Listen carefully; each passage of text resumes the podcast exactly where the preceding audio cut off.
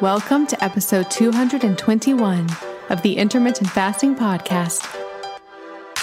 If you want to burn fat, gain energy, and enhance your health by changing when you eat, not what you eat, with no calorie counting, then this show is for you.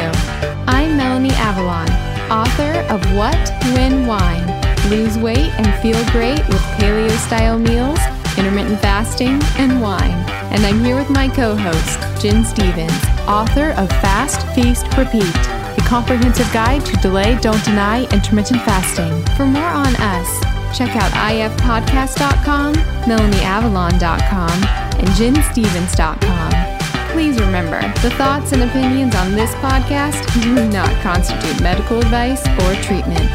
So, pour yourself a cup of black coffee, a mug of tea, even a glass of wine if it's that time, and get ready for the Intermittent Fasting Podcast. Hi, friends. I'm about to tell you how to get my favorite electrolytes for free, plus special announcement. LMNT's new chocolate medley is here. So, when you think electrolytes, you might think summer and hot times and needing to stay hydrated. But did you know that hydration is actually super important in cold weather as well? There's an idea out there that cold weather reduces our hydration needs. That's not true. So, in the cold, two main things can actually increase our metabolic rate. You may be working harder, tramping through the snow, and you can be wearing cumbersome winter clothing that can actually raise your energy needs by 10 to 20%. And as your metabolic rate raises, your sweat rate raises. And you need to replace those fluids with electrolytes. You also lose more water when it's cold through your breath. That's because cold temperatures contain significantly less water than hot temperatures, aka it's drier outside. When you breathe in that cold, dry air, your respiratory system actually acts like a humidifier so that your body can be warm and humid like it likes to be. Of course, that drains your hydration reserves as well. One study actually found that respiratory water loss after a full day of activity nearly doubled at freezing temperatures compared to the 70s. On top of that, when you're cold, you actually become less thirsty, possibly from blood vessel constrictions in the cold, which can trick the body into thinking the blood volume is higher than it is. In other words, it's cold out there. You probably need hydration. And electrolytes are so key for all of these cellular processes in your body, all of your energy production. It all requires electrolytes, but it can be hard to find electrolytes which are clean, without unnecessary fillers, and which you can feel good about drinking. That's why I love LMNT. There's a reason I'm obsessed with it. There's a reason all you guys are as well. And like I said, I'm so excited because LMNT's new chocolate medley is here featuring chocolate mint, chocolate chai, and chocolate raspberry. And this is a limited time, so you definitely want to stock up on these now. Plus, you can get a free gift with purchase when you purchase that chocolate medley or other LMNT electrolytes. That's right, you can get a free sample pack, eight single serving packets for free with any LMNT order. It's a great way to try all eight flavors or share LMNT with a salty friend. You can get yours at drinklmnt.com slash ifpodcast. That's drinklmnt.com slash ifpodcast. By the way, those chocolates in that chocolate medley make delicious hot chocolates. And of course, as always, LMNT has a no questions asked refund, so you have nothing to lose. So go to drinklmnt.com slash ifpodcast to get your free electrolytes. One more thing before we jump in. Did you know that common ingredients found in skincare and makeup products can actually disrupt your endocrine system? These endocrine disruptors are a silent threat that can have significant impact on your health, including something that is very important to me fertility. Your skin is your body's largest organ, and what you put on it matters. Endocrine disruptors are chemicals that interfere with the natural hormonal communication in the body. It also matters during during pregnancy. And that's one of the reasons I pay close attention to what I put on my skin while being pregnant. Studies have shown that exposure to endocrine disruptors can affect both male and female fertility. For women, these disruptors can lead to irregular menstrual cycles, ovulation issues, and even polycystic ovarian syndrome or PCOS. In men, they can reduce sperm quality and quantity, making it even more challenging to conceive. But it's not just about fertility. When it comes to fat loss, one of the reasons that endocrine disruptors can get in the way of fat loss is because a lot of our toxins are actually stored in our fat. It's a way that our bodies protect us from those toxins. These toxic compounds can even work synergistically, amplifying their harmful effects and making it that much harder to shed unwanted body fat. All of these reasons are why I am obsessed with a company called Beautycounter. The founder actually started the company when she learned about the potential dangers of toxic chemicals and their link to health issues, specifically miscarriages and infertility. While pregnant, I make sure to only use Beautycounter products. It's one of the only makeup lines that is officially recommended from the Environmental Working Group. What really sets Beautycounter apart is their unwavering commitment to protecting us,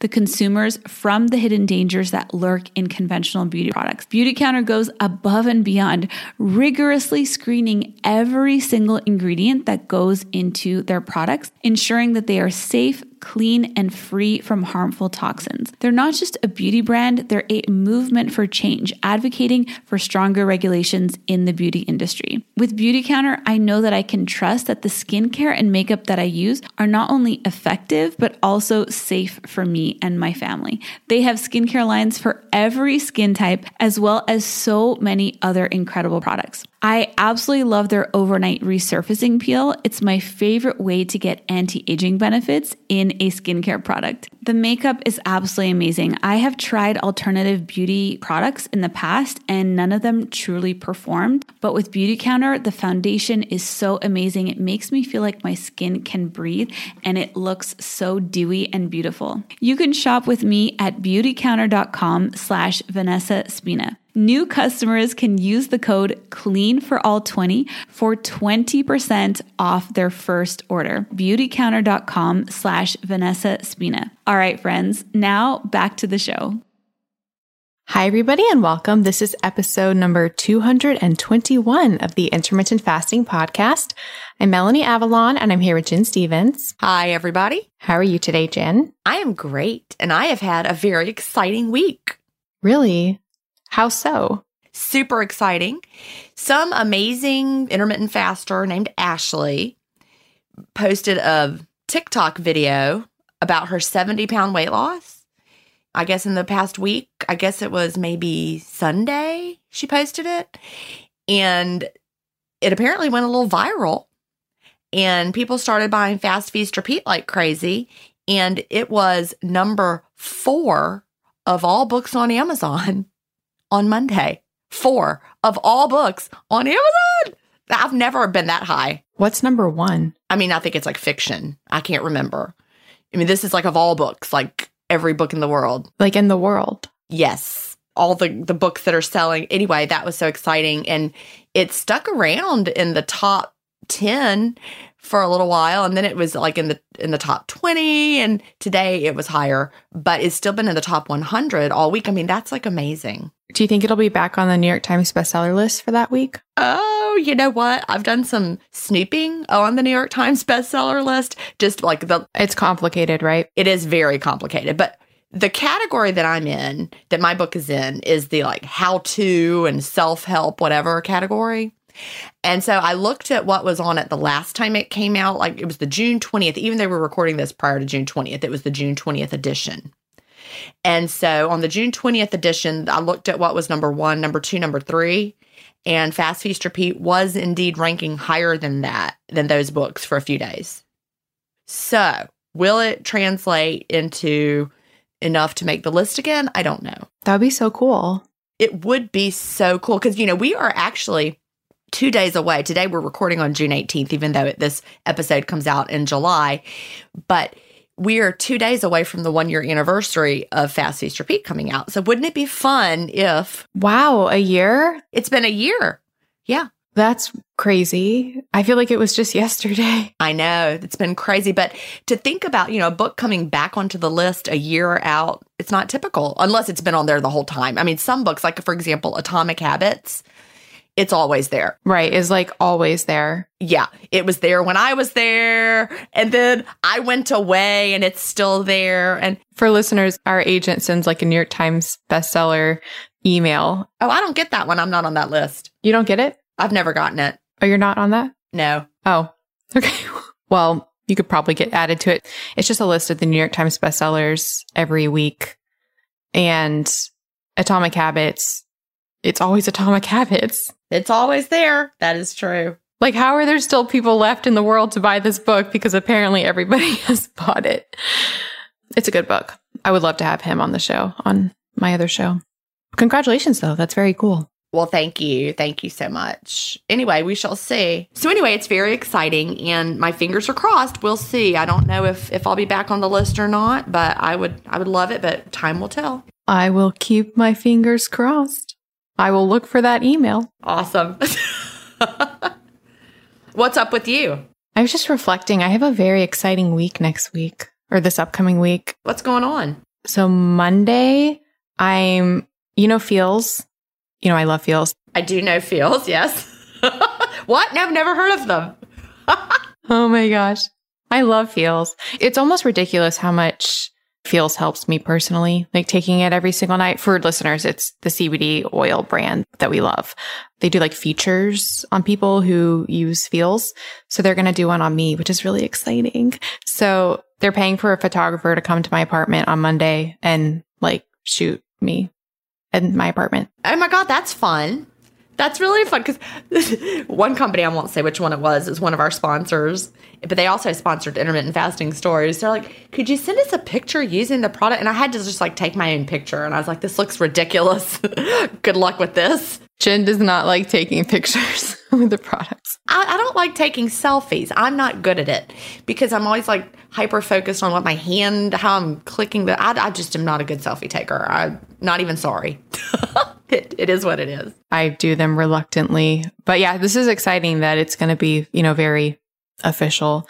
So, so that's Monday. Tuesday, I'm going to be on Abel James's podcast and he has a fat burning man and that, that podcast is, I mean, it's pretty legit. It's been around for like ever. And he's so nice. So I'm like not even nervous about it because I've had him on my show and he's just like the kindest human being. You can tell by looking at his eyes. Do you know what I'm saying? Yes. He's got really kind eyes. You can totally tell from people's eyes. I think out of how many guests have I had? Almost 100. I think he's the kindest. And everybody who meets him, that's what they say, that he's just like the nicest person. And then on Wednesday, I'm actually doing an my first IG live. I've never done an Instagram live and I'm doing it with Inside Tracker and Corey Rodriguez. Oh, that's fun. He has a lot of followers on Instagram, so he must have a pretty big following. So that's gonna be really exciting. I think you did an IG live, right? I think I saw that. I've done a couple of them at request of other people. People who are like, "Would you please?"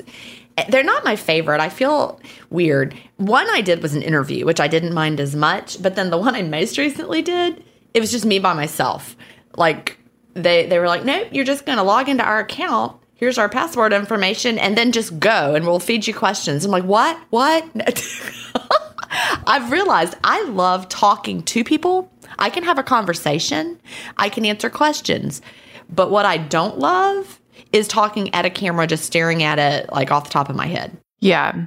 It's awkward if if it's just you. It feels awkward to me. I mean, I managed to do it, but it felt awkward. I always feel like I sound crazy. That's so funny. One of the companies that I work with wanted me to make an Instagram video and send it to them that they could. And I'm like, I just can't. I, I just can't do that. I'm going to have to do something different.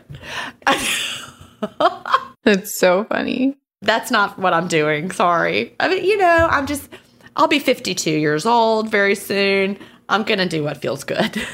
Not your thing. Not your thing. No, I'm not going to apologize. I just can do what I can do.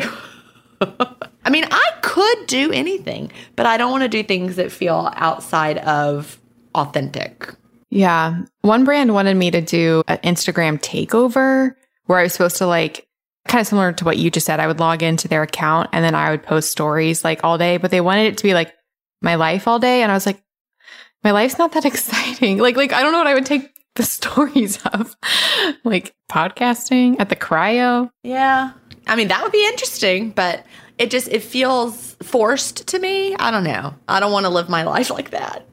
Sorry. That's when people were like, could you follow me around and show me everything you eat all day long and, and take pictures? People have asked me that a lot. People are always like, show me what you eat. I'm like, no, Show me everything, everything you eat. I'm like, I'm not doing that. no. and then I, I'm always like, you don't want to know. And they're like, yes, we do.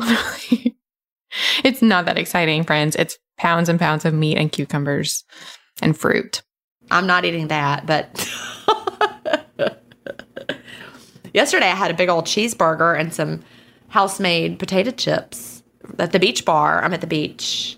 Sounds very beachy. Cheeseburger in paradise. Yeah, well, that's it. When I drive to the, I'm at the condo today. And for some reason, when I drive to the beach, I'm like, now I must eat a cheeseburger at the beach bar. I like always do that day one when I get here. I don't know why. I love little traditions like that. They're so fun. Yeah. And now I'm like, now I've had it. Okie doke.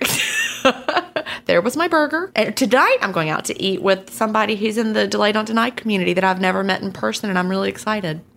I'm meeting her and her wife at a restaurant. Cool. Yeah. I found out she was here. A friend, a, we have a mutual Delay Don't Deny friend. She was like, heads up. I was talking to Allison, it's her name, and she's at Myrtle Beach. She said, Doesn't Gin come to Myrtle Beach sometime? I said, But I didn't tell her that you were at Myrtle Beach. and I'm like, Well, let me reach out. So I sent her a message. She's in the Delayed Don't Deny social network. So I sent her a private message there, and I'm like, Hey, I am at the beach. What you doing? So we made plans to meet for dinner. Oh, that'll be fun. I know. I'm really excited. You know me. I love people. I love meeting people, people in the community. So Yeah, I don't think I've met anybody in person from like the groups or the shows or anything. I don't think. No. Well, I met people I know from the shows, but I haven't met like somebody in the audience.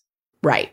Well, it all started with the first Delay Don't Deny cruise, you know, that we did in 2018. So that was the first time I, you know, I met people I didn't know. But what was so cool is that you really do know them. Like the people you think you like from the groups that you think you know, you really do. They are just as awesome as you think they are. People are very much who they seem like, I found.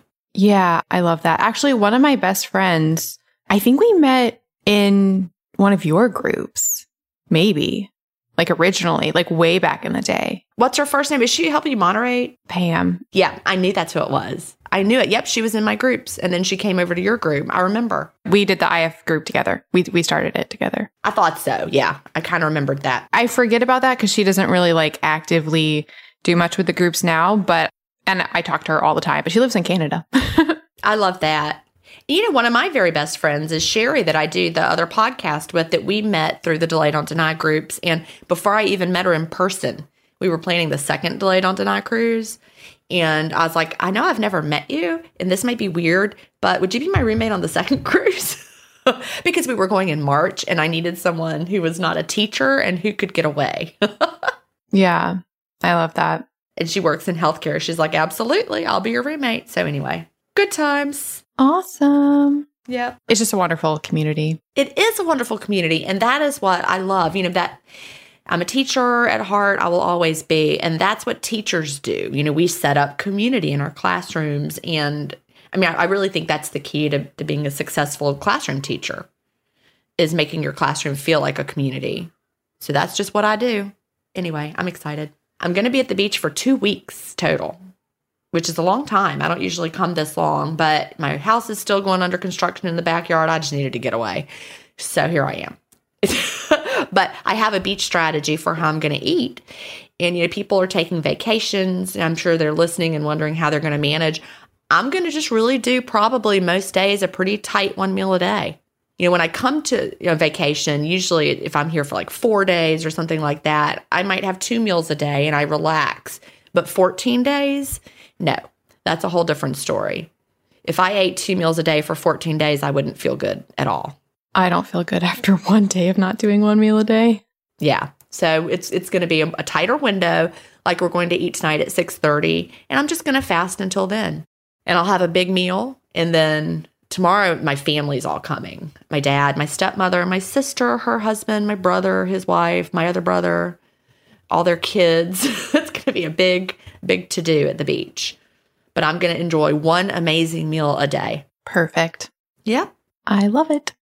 Hi, friends. So I'm sort of haunted by clothes. If you follow me on Instagram, you probably know that I love wearing all the new clothes all the time. And I know that that is not really sustainable and not good for the planet. That's why I am thrilled that there is now a way to get all of the clothes with none of the waste. And I'm going to tell you how you can get unlimited clothes with no waste for a month for free. That's right, I now have a website for both myself and you guys where you can get free unlimited clothes with free shipping, free exchanges, nonstop from all of the hottest brands, and it is so incredibly easy. It's called MelanieAvalonsCloset.com. We have so many incredible brands, including my favorites like BCBG, Calvin Klein, and so many more. Think like 100 brands. There are so many options. And the way it works is when you get a subscription, you search through the clothes, pick what you want. They send it to you with fast, easy shipping. You wear it as long as you want. And then when you're ready for more clothes, you just drop it off in their prepackaged envelope and get your next round. It is so incredibly cool. They have multiple plans. The starter plan gives you two pieces at a time. Friends, I actually have a little secret hack. Don't tell them that I told you this. When you get your two pieces, you can actually immediately go into your account, click return, and they'll go ahead and send you the next two pieces. So technically, you can have four pieces at a time. You also have a cool virtual closet that you can keep stocked with everything you eventually want to order so you never miss out.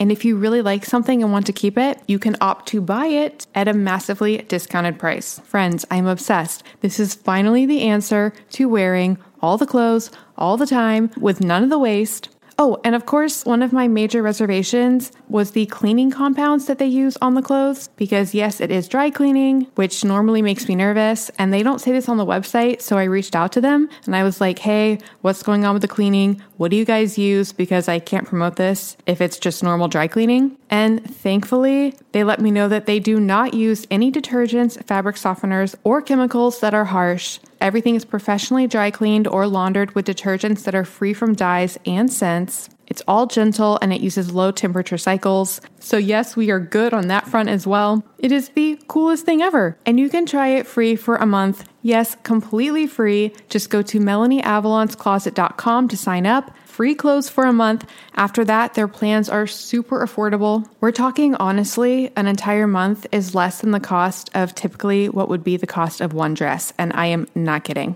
That's right.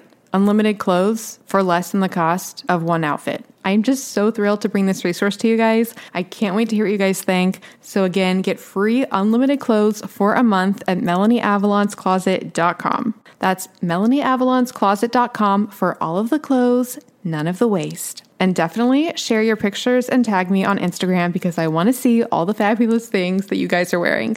That's MelanieAvalonsCloset.com. So, are we ready to get into our questions? I think so. All right, we have one from Jen. J E N Jen, and the subject is fasting insulin fluctuations question mark. Jen says, "Hi ladies, love the podcast and all that I've learned from it. I've heard you both talk about the value of checking fasting insulin levels, and I'm looking to get that done soon. But first, I wanted to know if it fluctuates as much as fasting glucose levels, since blood glucose and insulin are so closely intertwined. I'm not diabetic, but have worn CGMs, and as Melanie has pointed out, the amount blood glucose levels can vary within a few minutes of each other, even during the fasted state, can be pretty remarkable. So I'm wondering if the fasted insulin level I get could be significantly different depending when the blood sample is drawn. If only there were CIMs, continuous insulin monitors. Oh my God, I would love that. I would go get one immediately. We're like Christmas. yes. I don't care how much it costs. Anyway, that would depend because I'm frugal. Sorry, I'm frugal. All right. Related, I know HbA1c takes about three months to trend, but do you know how long it takes for fasted insulin levels to trend upwards or downwards? I noticed with my CGM that if I have a high glucose day, it could take a couple of days for my overall glucose to trend back down, even with IF. If I got my fasted insulin checked a day or two after some indulgence, would that show up or does it take a longer pattern of like a week or longer to reflect change? Trying to determine the ideal time to get tested. Thanks, ladies, and keep up the great content. All right. Well, this is a great question from the other Jen, different Jen. So I actually have been going down a rabbit hole recently. So when I had on Harpreet, the CEO of Oura Ring, he introduced me on the Melanie Avalon biohacking podcast. He introduced me to a girl who's a researcher. She researches specifically rhythms. So not so much circadian rhythms. Oh, Gin, do you know the difference between circadian rhythm, infradian rhythm, and ultradian rhythm? That would be a negative. I would just assume they're different rhythms of the body. Yes. So circadian rhythm is 24 hours. So your 24 hour cycle. Infradian is longer than 24 hours. So it's like menstrual cycles, things like that. And then ultradian is less than 24 hour rhythms. So it's things like like blood sugar and stuff like that. So I've been reading all of her research studies that she's worked on and prepping for the show.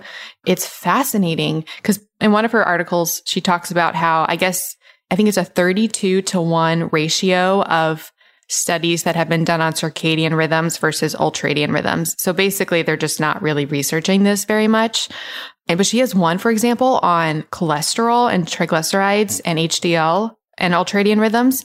And it changes drastically throughout the day, your cholesterol levels. Your cholesterol does? The HDL doesn't really, but the triglycerides and the LDL do, which is really interesting.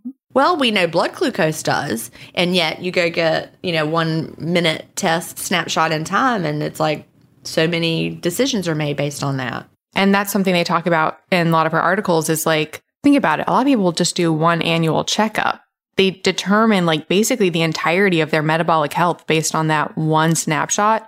That if they had gone at a different day, even just a different time during that day, it could have been drastically different. And even in the um, study that she did on the cholesterol, for example, and I know Jen's question is about insulin, but I'm going to circle back to it.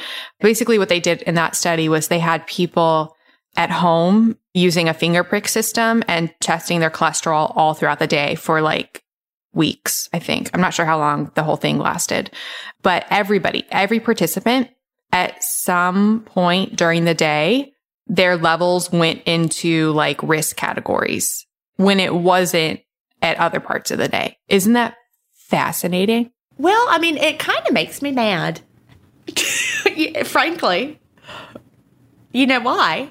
I mean, I, I can, I can, yeah, there's a lot of reasons. Well, like like that one snapshot period in time, and then people are like, "Oop, you got high cholesterol. Here's some meds." When really that might have just been a peak of your day. They didn't really flesh out the significance. I find it really fascinating that HDL didn't really change, but LDL and trigs did. I'm really excited to hear her perspective on that. So the point of all of that is that I am just really, really shocked about how much things change and because we, we obviously have seen this with blood sugar with the CGMs. And for Jen's question about insulin. So I was really hoping that her name is Azure, which is such a beautiful name, Azure. I was hoping that one of her studies talked about insulin, but I didn't see it anywhere. Oh, really quickly.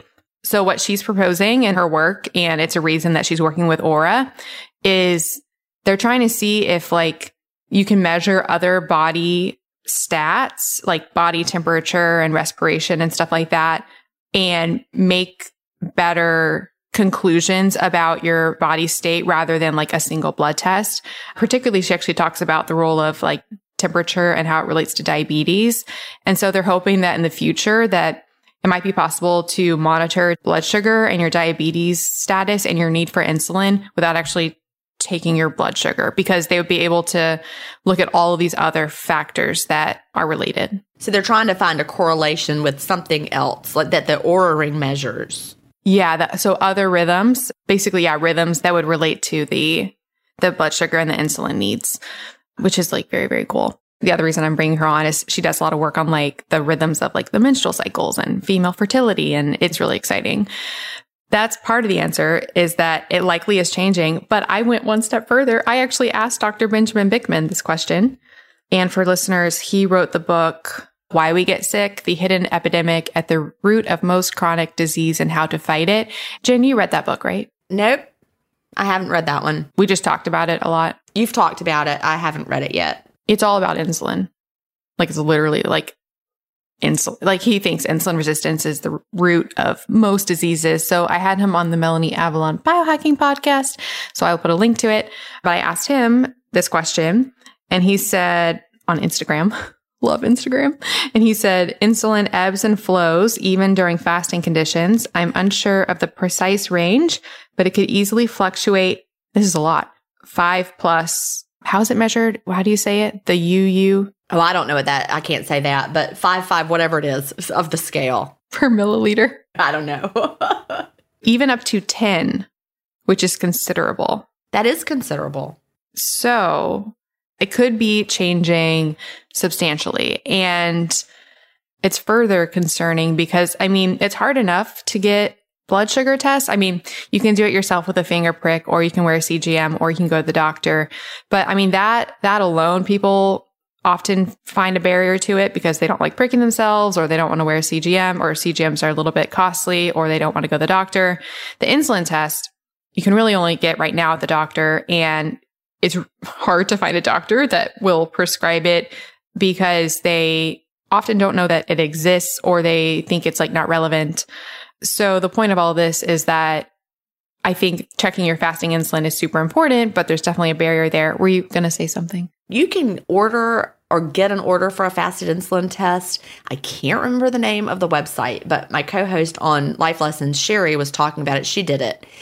Like there's some like walk in lab or something. I don't know. I'm, I can't remember the name of the, but there's some company that lets you, like, you pay them a very, like, I think it's like $25 and they will give you an order for a fasted insulin test. Does any lab test now do it? Maybe. Yeah. Well, maybe, Jen, maybe we can look up and put in the show notes a company that'll do it. Yeah.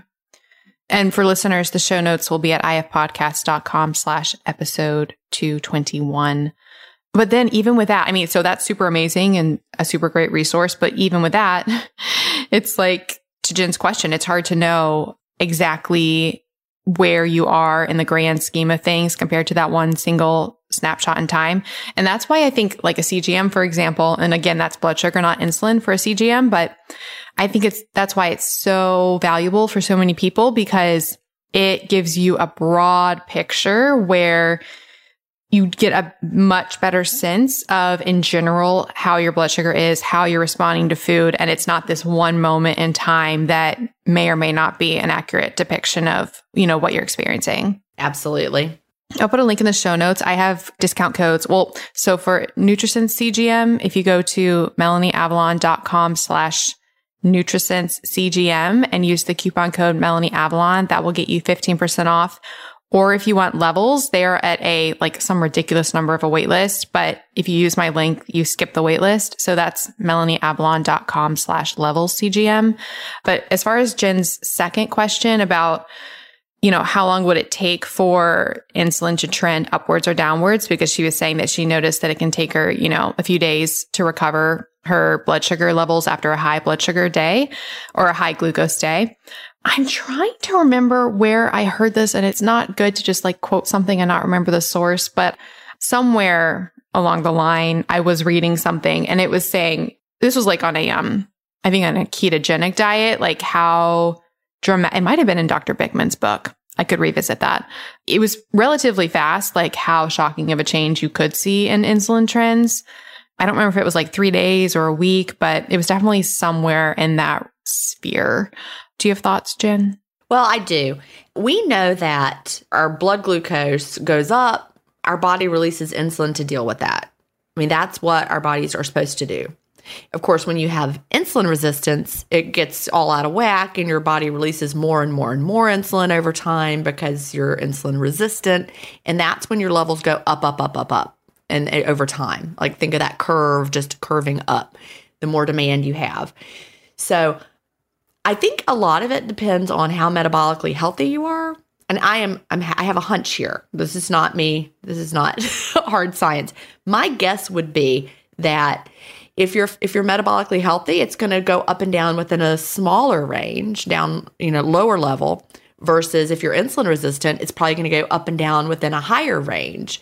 But I don't think it's going to go from like way way high to just boom down low. I don't think it's going to vary that much. It's, I don't think it varies quite as much as as blood glucose. just based on what we know about insulin resistance. Do you think that sounds plausible, Melanie? Do you mean the difference between like how much blood sugar fluctuates?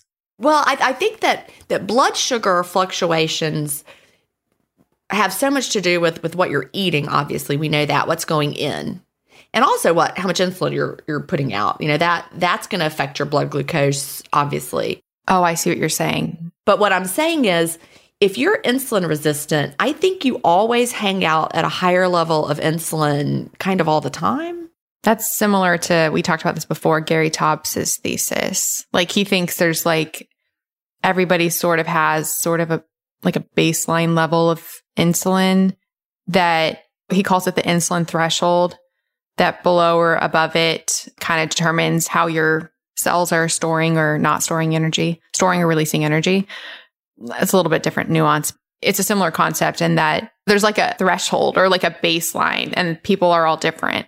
We know that with hyperinsulinemia, that's overall high levels of insulin. Like you're, that's like a thing. That's like a you know diagnosis. I guess I don't know that people are getting that diagnosis, but it's a, it's a real medical thing. Hyperinsulinemia, high levels of circulating insulin all the time. So I think that those people aren't like zooming down to low and then back up to high. I think they pretty much hang out in the high all the time. I, I don't know that we have a lot of of like repeated insulin tests though, a lot of data, like like we do with blood glucose because blood glu- glucose is so much easier to monitor. I know we have a lot of that data. I don't know how much insulin data that would be interesting to know. But I do have one little tip for anyone getting a fasted insulin test. Don't drink black coffee before you go because you know black coffee can cause your liver to dump out glycogen anything that makes your liver dump out glycogen is going to make your blood glucose go up and that could make your body release some insulin to go along with that increased blood glucose so you want to just stick to water only the time before you get your your fasted blood work done I'll put a link in the show notes though to Dr. Benjamin Bikman's book because I'm just like looking through it now briefly and the entire book is about insulin. Because I read it a, a, while ago. If any listener wants to read it again and let us know if he answers the question about how many how many days it takes to go down, that'd be really cool. I would have a guess though for her that if your blood glucose is trended up, for example, she talks about it, it takes a day or two after her indulgence for her blood glucose to trend down. I would expect her insulin would follow that curve wouldn't you? Yeah, I would definitely think that they're like correlated. In a healthy body, they sh- they're supposed to be correlated. Even in an unhealthy body, they have correlations, obviously. But I would think that if your blood glucose is trending up, your insulin would be trending up as well. That's how it's supposed to work. Oh, actually, so Gin, I just realized this episode comes out July 12th. The episode that just came out on my show, the Melanie Avalon Biohacking Podcast, last Friday, the 9th, was Gary Taubes. So that's exciting. I'm so excited to release that episode. I will put it in the show notes. So, did we get all of her questions? I think we did. Cool. Alrighty. So now we have a question from Todd, and the subject is pollen while water fasting. And Todd says, Have you come across any info in regards to taking pollen while water fasting or any type of fasting? I would love to continue to take pollen to relieve allergy responses that my body has to grass and other things in the air, but I also want the best results while fasting and I do not want insulin to become activated. I take it orally and I will include a picture. I did two days of fasting with a 16 hour window. Today I am fasting continuously. I used to mix the pollen with oatmeal in the morning, but I decided to go without it while fasting to see how it went. I go on a three and a half to five mile walk in the morning and have noticed my itchy eyes are returning. I also take a prescription for allergies. If I went without the meds and without the pollen, I fear I would be miserable and breathing would be affected. Thanks for any advice on this matter. And then he has a picture of the pollen, which, so he doesn't show us the label. It's very physical looking. Yeah. Like big old giant hunks of pollen.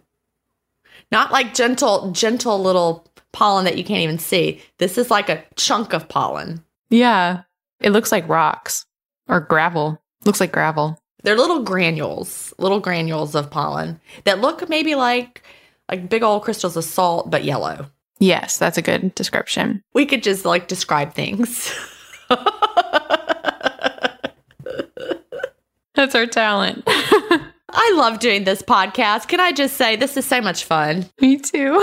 Okay, so listeners, and then I went to the website to look up the actual product, and they don't show the ingredient list, but they say that it is 100% raw, natural, and local bee pollen. Do you know what they say on the website? Can I read this to you, Gin? Yes, and I, I would be mad if you didn't. Okay, they say the only complete food in all of the world. With the addition of roughage and water, I don't even know why you would need roughage, I'm saying, but they say the human body can survive on honey and bee pollen alone. This is because it is the only food which contains all known 96 nutrients, including vitamins A to K, including the full complex of bees, 28 minerals, 14 fatty acids, 8 essential amino acids, oh, several hormone like compounds, and 22 essential elements, folate, blah, blah, blah. You would have to eat so much bee pollen though to get that. So, but, but this answer. I'm like imagining. I, I literally, for a minute, was like, how would that look? And then I'm like, someone's going to try that. someone's going to be like, I bet you'd lose a lot of weight eating that bee pollen. They say it's an antibacterial. Listeners, don't try. I know. Please, listeners, do not try this. But that actually answers the question for me. I'm glad I read that because clearly it's very high in protein, relatively speaking. I mean, when you said the word food, that answered the question. Yeah, the, reading that helped a lot.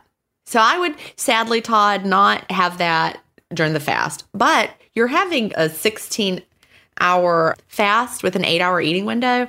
I would think you could fit your pollen into that eight hour eating window, like open your window with it and then have it maybe at the end of your window.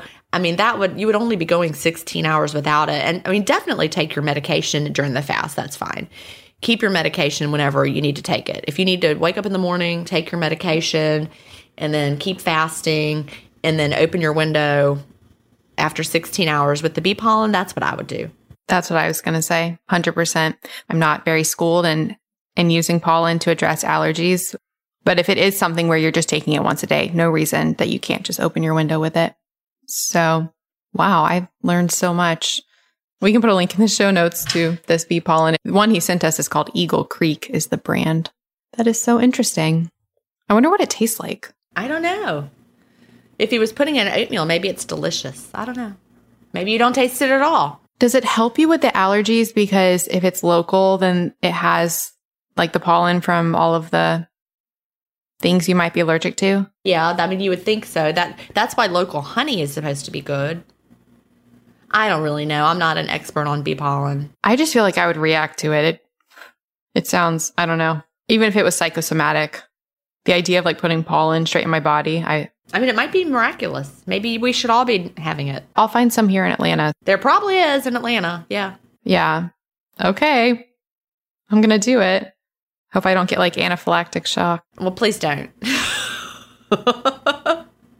and that was the last episode of the intermittent fasting podcast. I could take some like in the ice bath that I make, and then like they find me frozen with anaphylactic shock. Like that's how I went out. Moving on. All right, we have a question from Anisha, and the subject is IF before your period. She says, Hi, Gin and Melanie. I really love your podcast. It's been keeping me company during long lockdown walks. I'm from the UK and have been doing IF in different varieties for a few years. I've played around with one meal a day, 24, etc. Since two weeks ago, I am now trying 5 2 and loving it. I started off eating 500 calories on down days and then moved to two 36 hour fasts per week as I found it was easy to just not eat at all. However, this week, on my second fast for the week, I'm struggling. I'm pretty sure it's due to the fact that I am now due in less than a week and getting PMS symptoms, cravings, low mood, mood swings. I have read online that you shouldn't fast the week before your period as it causes too much stress to the body. I'm wondering if you have any research about this. Should I maybe go back to eating 500 calories the week before my period if I do persevere? I feel I probably can. Am I causing my body too much stress? Would love to hear your thoughts. All right. So this was a, a great question from, how did you say it? Did you say Anisha? I did. Yes. And we've been talking about this, I feel like, a lot on recent episodes. And I mean, we've always been getting questions like this, but Gin, do you feel like we've been getting even more and more questions about this all the time? Yes. Yes, because more and more people are starting to to say you know the the women shouldn't fast thing. I, I mean, it's like picking up steam. And it's it's kind of like the the mantra breakfast is the most important meal of the day and eat six small meals to boost your metabolism and women shouldn't fast. I mean, I put all that together in the same advice camp. I mean, I, I really do the figures where it's been popularized, like we talked about before, Alisa Vitti in her book In the Flow and Women's Co- Women's Code, Women's or Women's, one of those.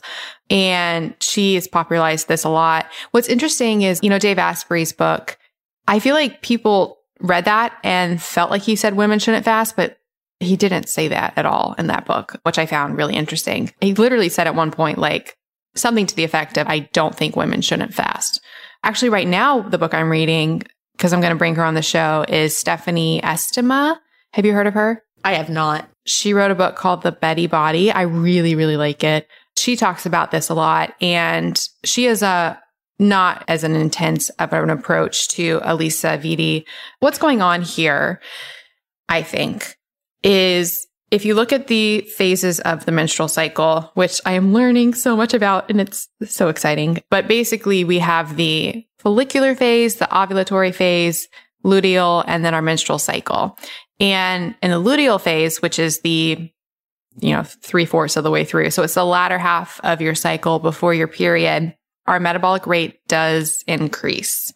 And so people often think that they have cravings for stuff right before their period and it has something to do with, you know, needing carbs or something like that. A large part of it though is just that we actually, our metabolism actually does increase. Can I pop something in here? Mm-hmm. Our body temperature goes up as well. And those two things are very tightly correlated. So, anybody who's taking your temperature, I did that for fertility when I was trying to get pregnant. I took my body temperature, and it's fascinating to see as your, your cycle goes on, you know, your temperature goes up, and that is when your metabolism is also going up. I think that's the main thing that I was talking about Azure earlier, the, the researcher. The main thing that she's working with Oura on is them adjusting the Oura ring to track fertility and female cycles with body temperature. Yeah.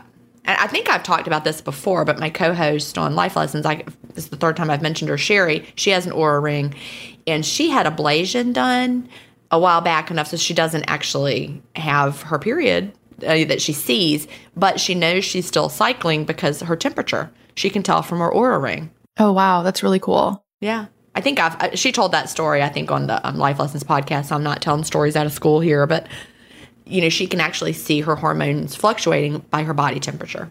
It's very much linked. And so I think partly from this has come this idea that we need to be eating more, you know, right before our period. In Alisa Vitti's book, she said it was the equivalent of around 300 calories per day. I haven't looked at the studies beyond that to see if, you know, if that's consistent across the board. In any case, I have so many thoughts about this. As far as it causing too much stress, I think one, I want to say that a lot of people, especially my Facebook group, because people have been talking about this, a lot of people do report that they have adjusted their eating and their fasting for their cycle and that they have benefited from it greatly. Most of them have, it's not like they stop fasting before their cycle. It's just that they're more maybe they have like a longer window or they're just not as, you know, intense as they might be other times. I think it's so, so easy or it's so often that people are eating restrictively while doing fasting and they're attributing that restriction to fasting. So they're using fasting as a synonym for restriction when fasting does not have to be restrictive. Like one girl posted in the Facebook group, and I thought this was such a good example. She's wonderful and she posts in the group all the time. She was commenting on a post and she was saying how how, you know, she had been restrictive IF keto and then she, you know, went more lenient and tried to adjust for her cycle and it was like a game changer. And I think that's an example of changing from being restrictive in general to not being restrictive compared to changing from fasting to not fasting. Does that make sense? 100%, because that I really think is the key. we we say that you know women shouldn't fast but what women shouldn't do is over restrict and so we've got to take away the idea that fasting is necessarily over over restrictive I, one of my friends she's a moderator in the the facebook community still and she shared yesterday in the moderator group a screenshot of her a diet she did back before she did fasting. And it was her diet journal where she was recording her calories and what she was eating.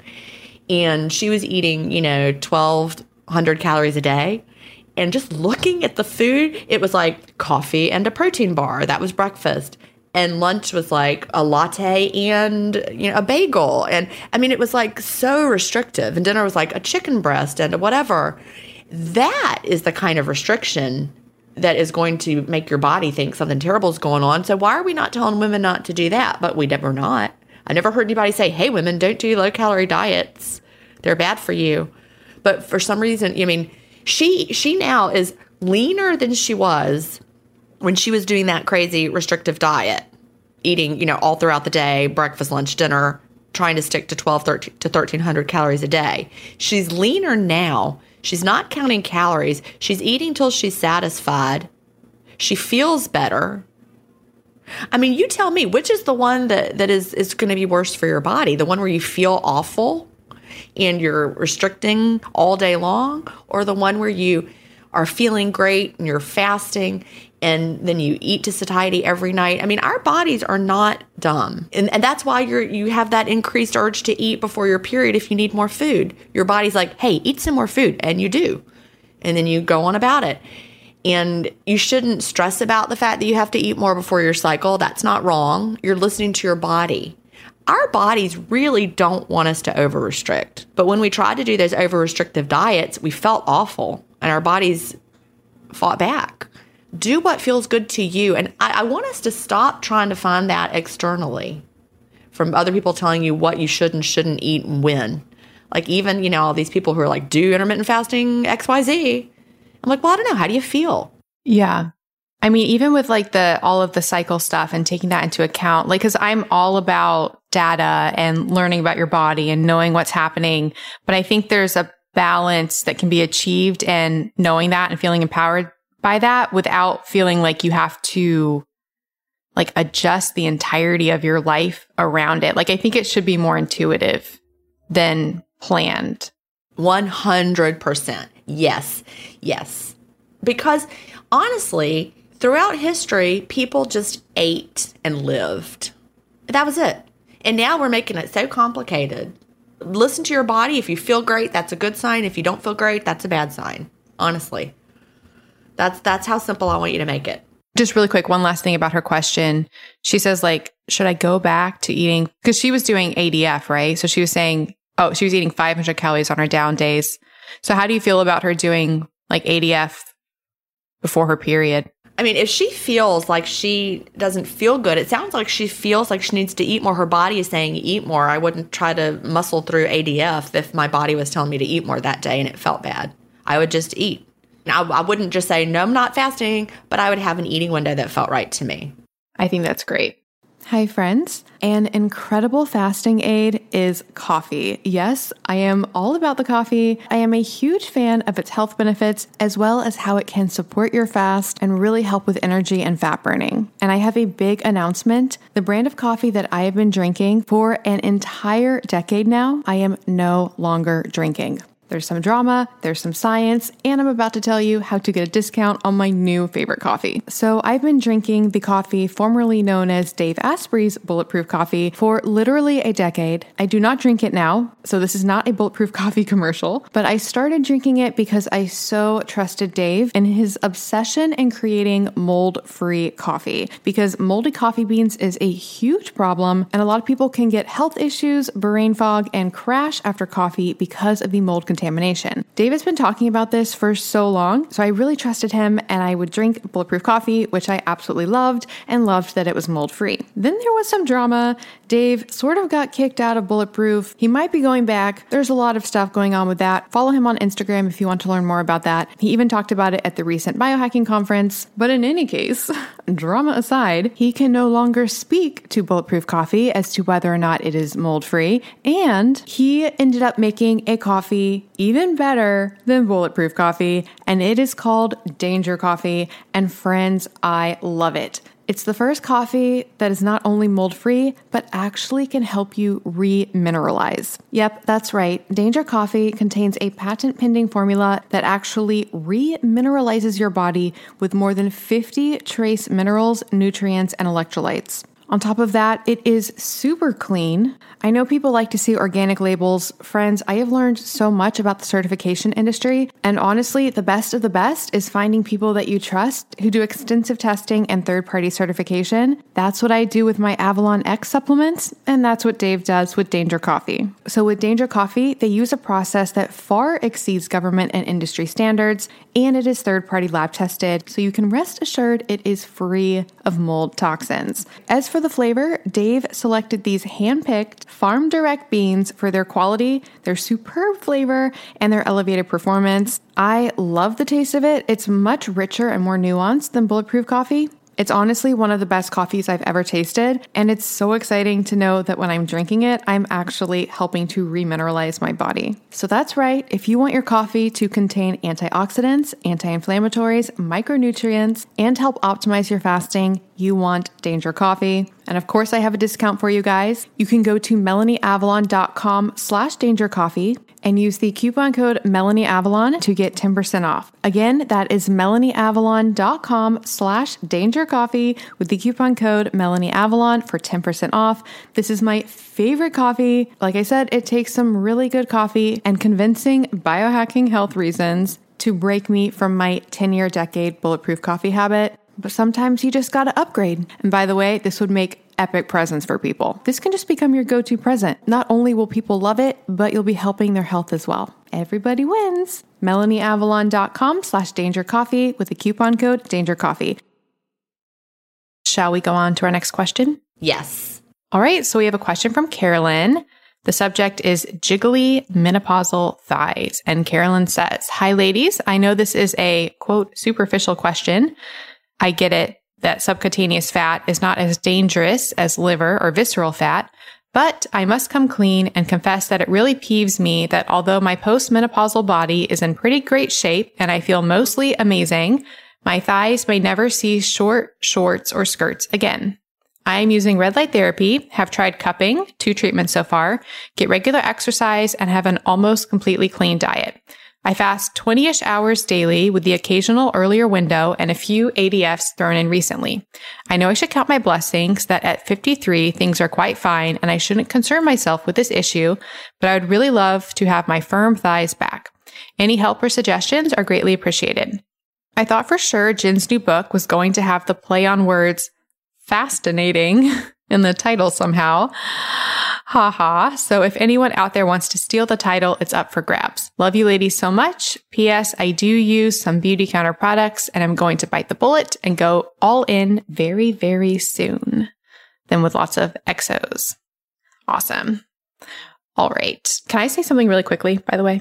Yes. I don't think it's a superficial question. I don't think it's wrong if like their body looks a certain way, if that makes you feel more confident in your skin. Like, I don't think that's superficial. You know, people can feel glowing and happy from an outfit that makes them feel really good. So is that superficial? I don't know. I just ponder this a lot.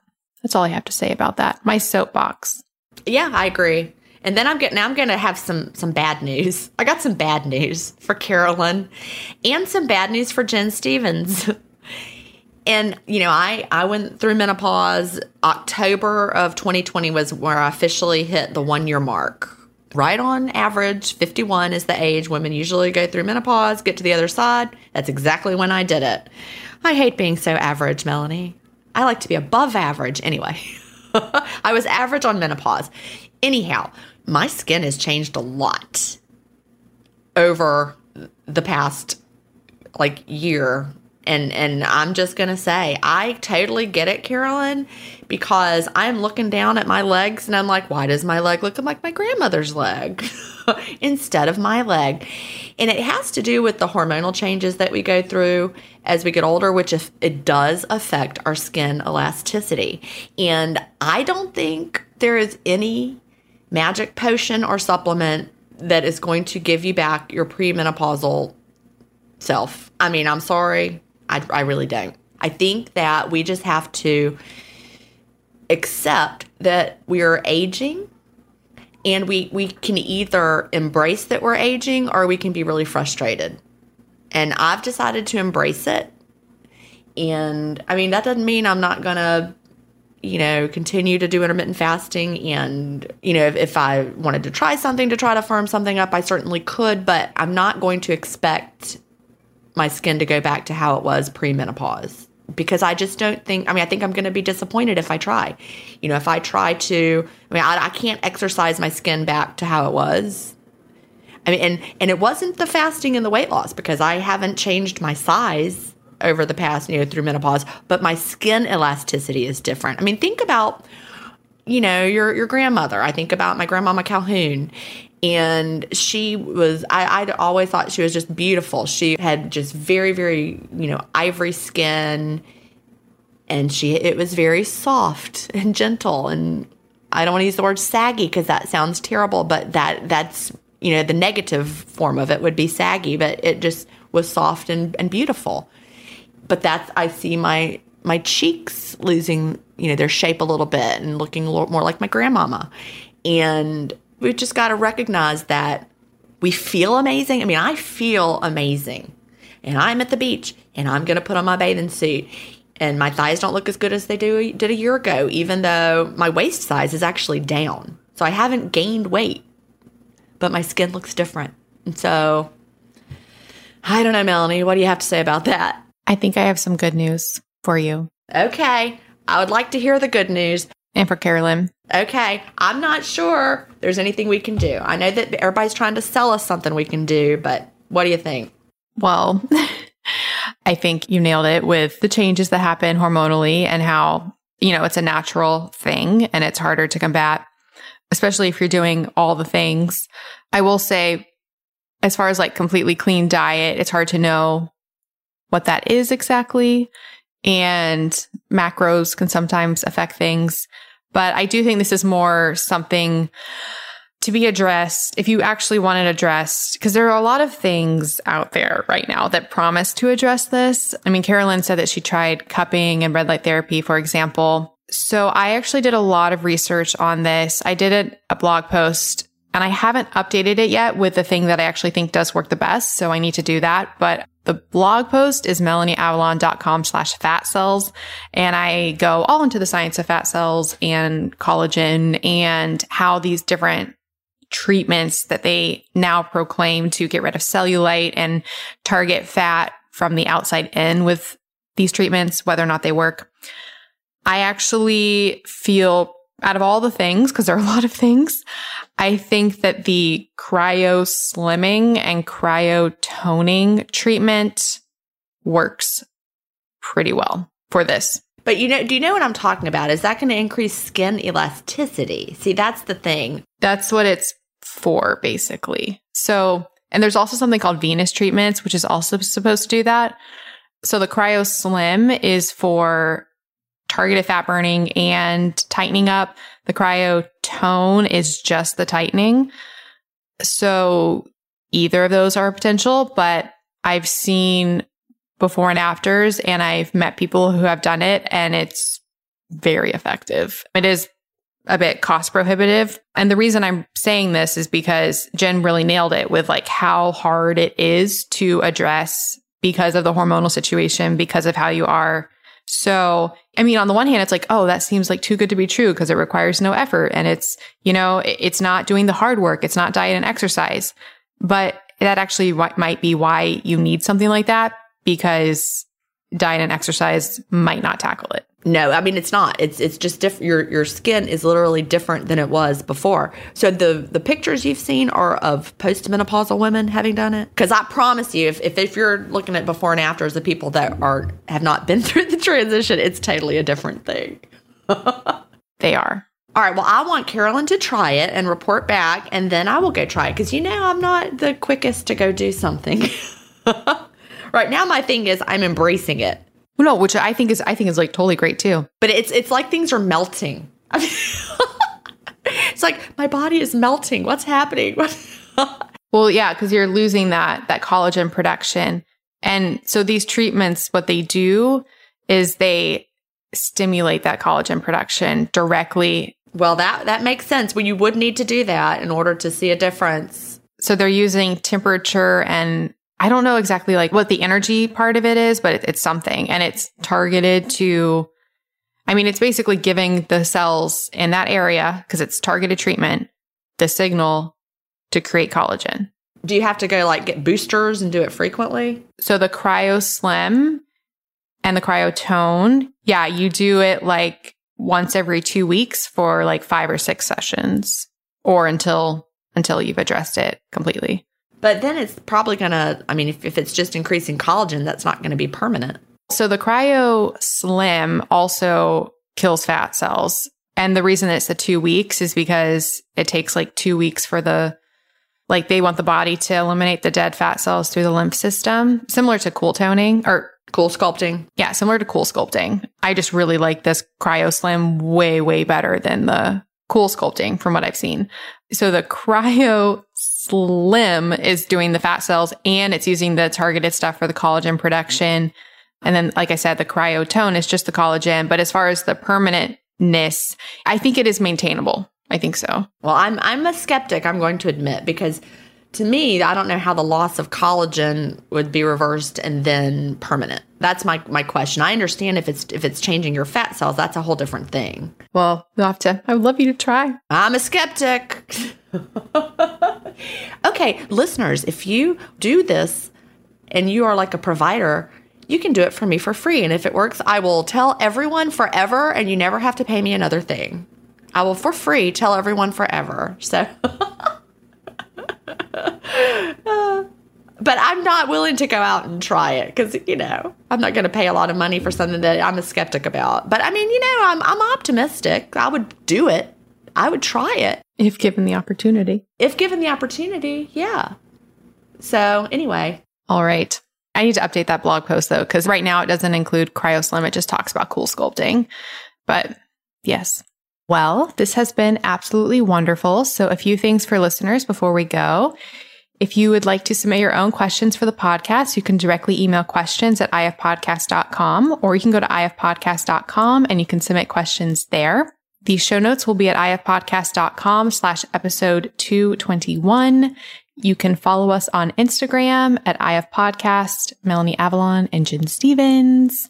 And you can get all of the stuff that we like at ifpodcast.com slash stuff we like. All right. Well, anything from you, Gin, before we go? no, I think that's it. All right. Well, this has been absolutely wonderful, and I will talk to you next week. All right. Bye bye. Bye. Thank you so much for listening to the Intermittent Fasting Podcast. Please remember that everything discussed on the show is not medical advice. We're not doctors. You can also check out our other podcasts, Intermittent Fasting Stories and the Melanie Avalon Biohacking Podcast. Theme music was composed by Leland Cox. See you next week.